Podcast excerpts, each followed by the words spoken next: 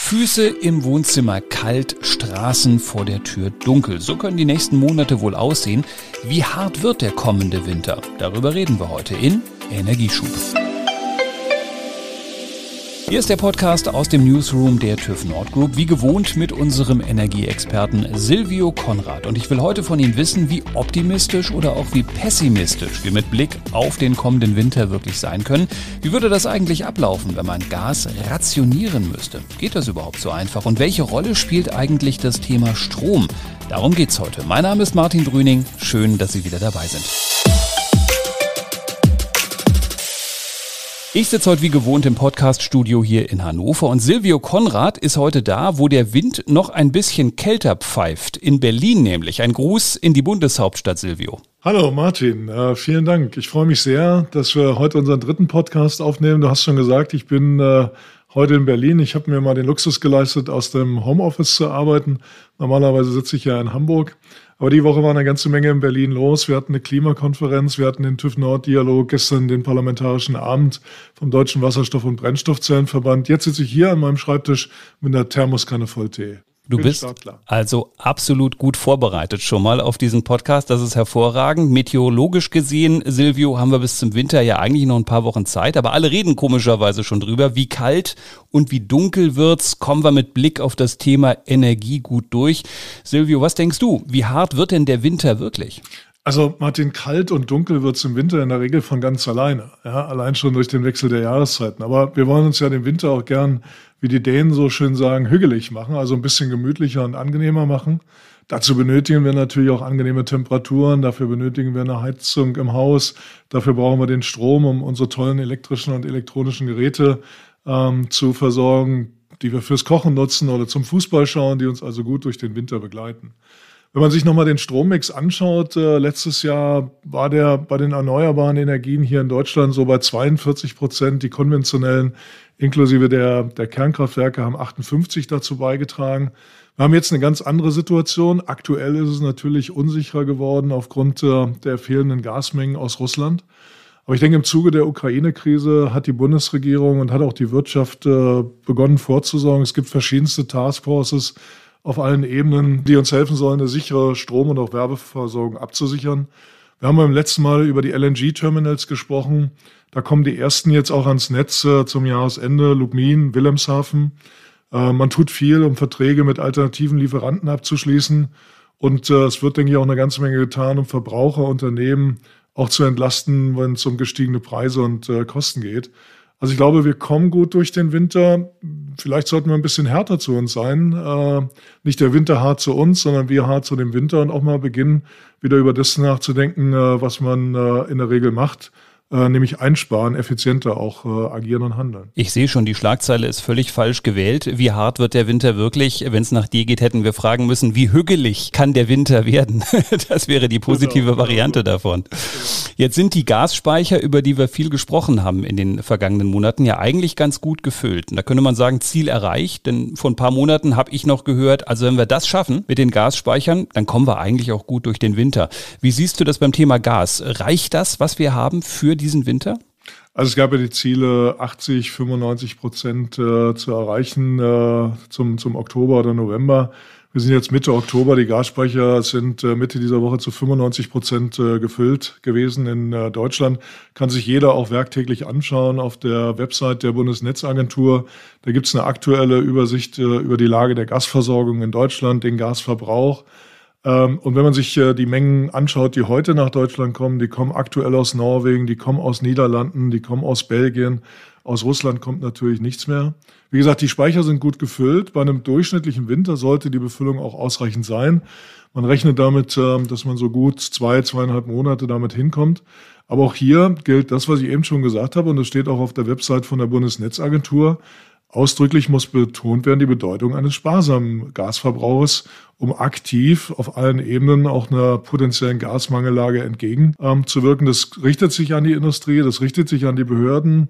Ich denke mal, da werden Gebäude nicht mehr beleuchtet äh, abends oder nachts, äh, wie es in der Vergangenheit war. Da wird Straßenbeleuchtung reduziert, aber es richtet sich genauso natürlich an private Verbraucher.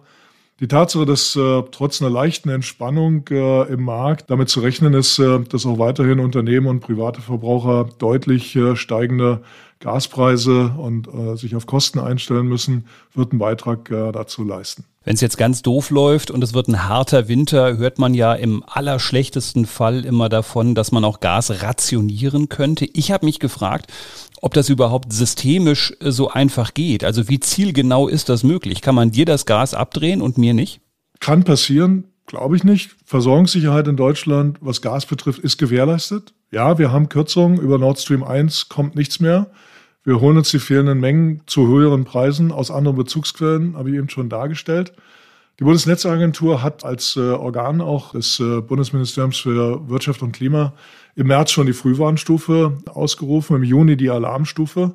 Die dritte Stufe wäre die Notfallstufe. Ähm, ich glaube nicht, dass es dazu kommen wird, weil wir hier auch ein sehr systemisches und systematisches Vorgehen äh, der Bundesnetzagentur sehen. Da gibt es eine Sicherheitsplattform Gas. Das ist ein Datenportal, auf dem sich alle großen Gasverbraucher, die mehr als 10 äh, Megawatt äh, pro Stunde verbrauchen, äh, registrieren müssen. Das sind Bäckereien, das sind Schmieden, das sind äh, Glasfabriken, das sind äh, Verbraucher unterschiedlicher Größe. Da sind auch die Gasnetzbetreiber, die sogenannten Bilanzkreisverantwortlichen mit registriert, wie die Gasversorger und die Händler. Und Ziel ist es mit dieser Datenbank äh, natürlich auch einen aktuellen Online-Überblick zu haben, wo wird wie viel Gas verbraucht in äh, unserer schönen Republik um äh, letzten Endes dann auch vorbereitet zu sein auf eine mögliche Gasmangellage, auf diese Notfallstufe, die ich eben schon als dritte Stufe genannt habe. Und dann kommt dieser Bundesnetzagentur die Aufgabe zu, als Bundeslastverteiler auch zu agieren. Dann werden, wird die Bundesnetzagentur darüber entscheiden, wie sie gemeinsam auch mit den Netzbetreibern mögliche Reduktionen durchführt. Da gibt es aber auch einen ganz klar geschützten Bereich, der ist äh, auch gesetzlich definiert. Das sind Haushalte zum einen. Das sind Krankenhäuser, äh, gleichgeartete Versorgungseinrichtungen. Das sind natürlich auch die Gaskraftwerke, die Strom und äh, auch Wärme zur Versorgung der Haushalte produzieren. Aber es ist schon wahrscheinlich relativ komplex im System, wenn man im ernsthaftesten Fall klarstellen muss, der Silvio Konrad in seiner Wohnung bekommt weiter Gas und die große Fabrik neben dir bekommt kein Gas mehr. Das ist ja auf die Republik weit gesehen vermutlich ein überkomplexes Vorhaben, was man dann vor sich hat. Ja, aber wichtig ist, darauf gut vorbereitet zu sein. Und ich glaube, mit diesen Maßnahmen, die Frage war, gehen wir da systematisch, gehen wir systemisch ran, wird es äh, gelingen, äh, da auch Blackouts zu vermeiden und Einschränkungen, die ungerechtfertigt sind, auch auszuschließen. Du hast das Wort gerade gesagt, mögliche Blackouts in den vergangenen Tagen auch immer wieder mal in der Presse zu lesen. Da geht es dann in dem Moment gar nicht um Gas, sondern um Strom. Aber ich glaube, wir müssen es vielleicht vorher mal beleuchten, Silvio.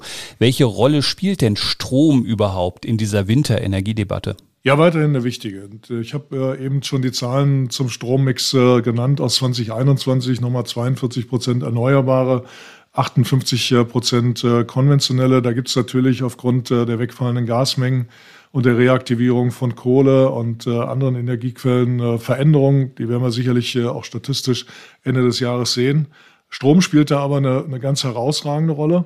Ich glaube aber, dass, dass es da auch eine konfuse Angst gibt vor diesem Thema Blackout weil gesagt wird, einerseits haben wir zu wenig Gas für die Gaskraftwerke, andererseits sind möglicherweise die Netze auch überlastet, weil sich Verbraucher entscheiden, verstärkt mit Strom äh, auch zu heizen, mit Heizlüftern, mit äh, Stromradiatoren aufgrund dieser Gasknappheit. Mein Eindruck ist, und der wird auch von unseren Energieberatern äh, im Unternehmen ähm, gestützt, äh, dass dabei auch stark übertrieben wird. Da wird auch viel über Atomkraft gesprochen, aber vergleichsweise wenig über die Einsparpotenziale durch Effizienzmaßnahmen oder durch den positiven Beitrag von erneuerbaren Energien.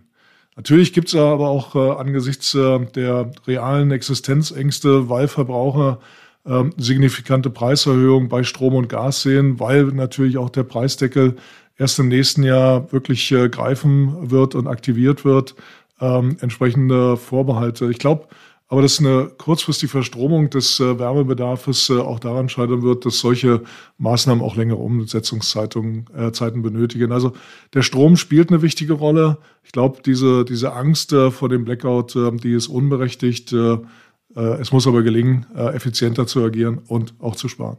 Auch im Strombereich. Gab es letztens eine Warnung vom, vom Energieversorger in Hannover, der sagte, wir verbrauchen aktuell immer noch zu viel. Da ist einfach noch viel zu viel Luft drin.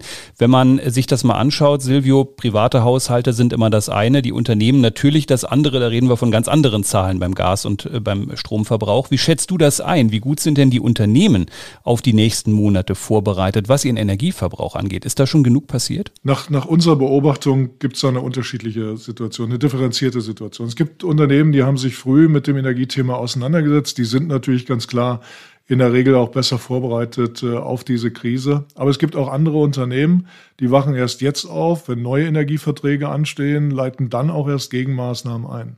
Unternehmen, die also seit längerer Zeit, seit Jahren sich mit dem Thema Energieeffizienz äh, auch auseinandergesetzt haben, können, glaube ich, gelassener reagieren als die, die jetzt von teuren Rechnungen überrascht werden.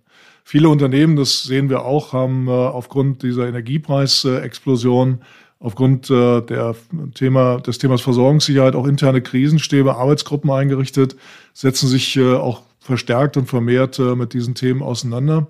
Ich glaube, dass die Unternehmen in der Theorie gut vorbereitet sind und die meisten auch im Ernstfall zu wissen oder wissen, was sie zu tun haben. In der Praxis hat es natürlich auch irgendwo seine Grenzen, ja, weil es ist einfach eine komplexe Lage. Wir reden über Strom, Gas, Wärme.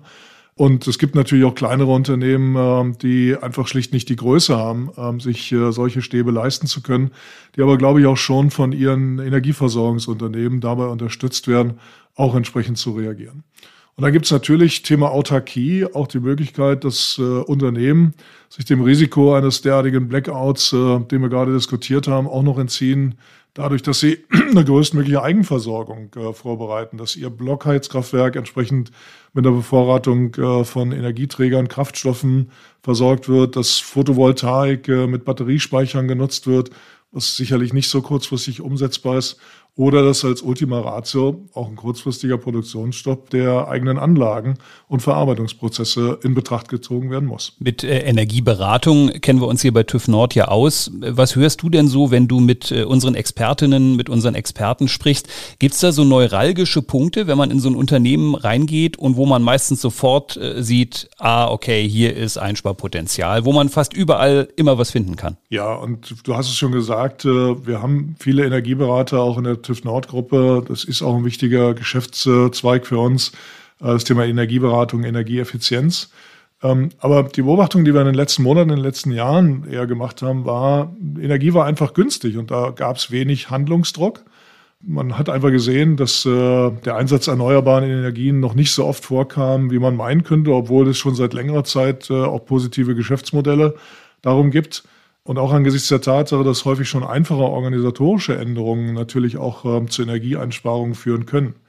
Gibt eine Reihe von Unternehmen, die wir auch darauf hingewiesen haben, die in den letzten Jahren energietechnisch gesehen auch ein Stück geschlafen haben, bei denen die sogenannten Low-Hanging Fruits, ob das jetzt eine Beleuchtung oder das Thema Druckluft oder Effizienz, elektrische Antriebe nicht so in den Fokus äh, genommen wurden, äh, wie es notwendig äh, gewesen wäre. Diese Potenziale werden aber jetzt gehoben. Und das sehen wir.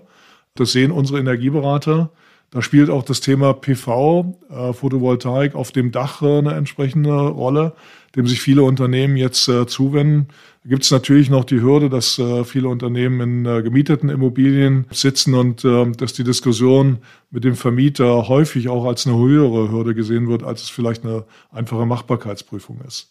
Aber die Implikation dieses potenziellen Blackouts, dieser, dieser Themen rund um Versorgungssicherheit, werden den Unternehmen erst jetzt bewusst, ähm, da bisher der Strombedarf oder der Strommarkt eigentlich nur unter ökonomischen und eher nachhaltigen Gesichtspunkten diskutiert wurde und weniger die Versorgungssicherheit im äh, Fokus war.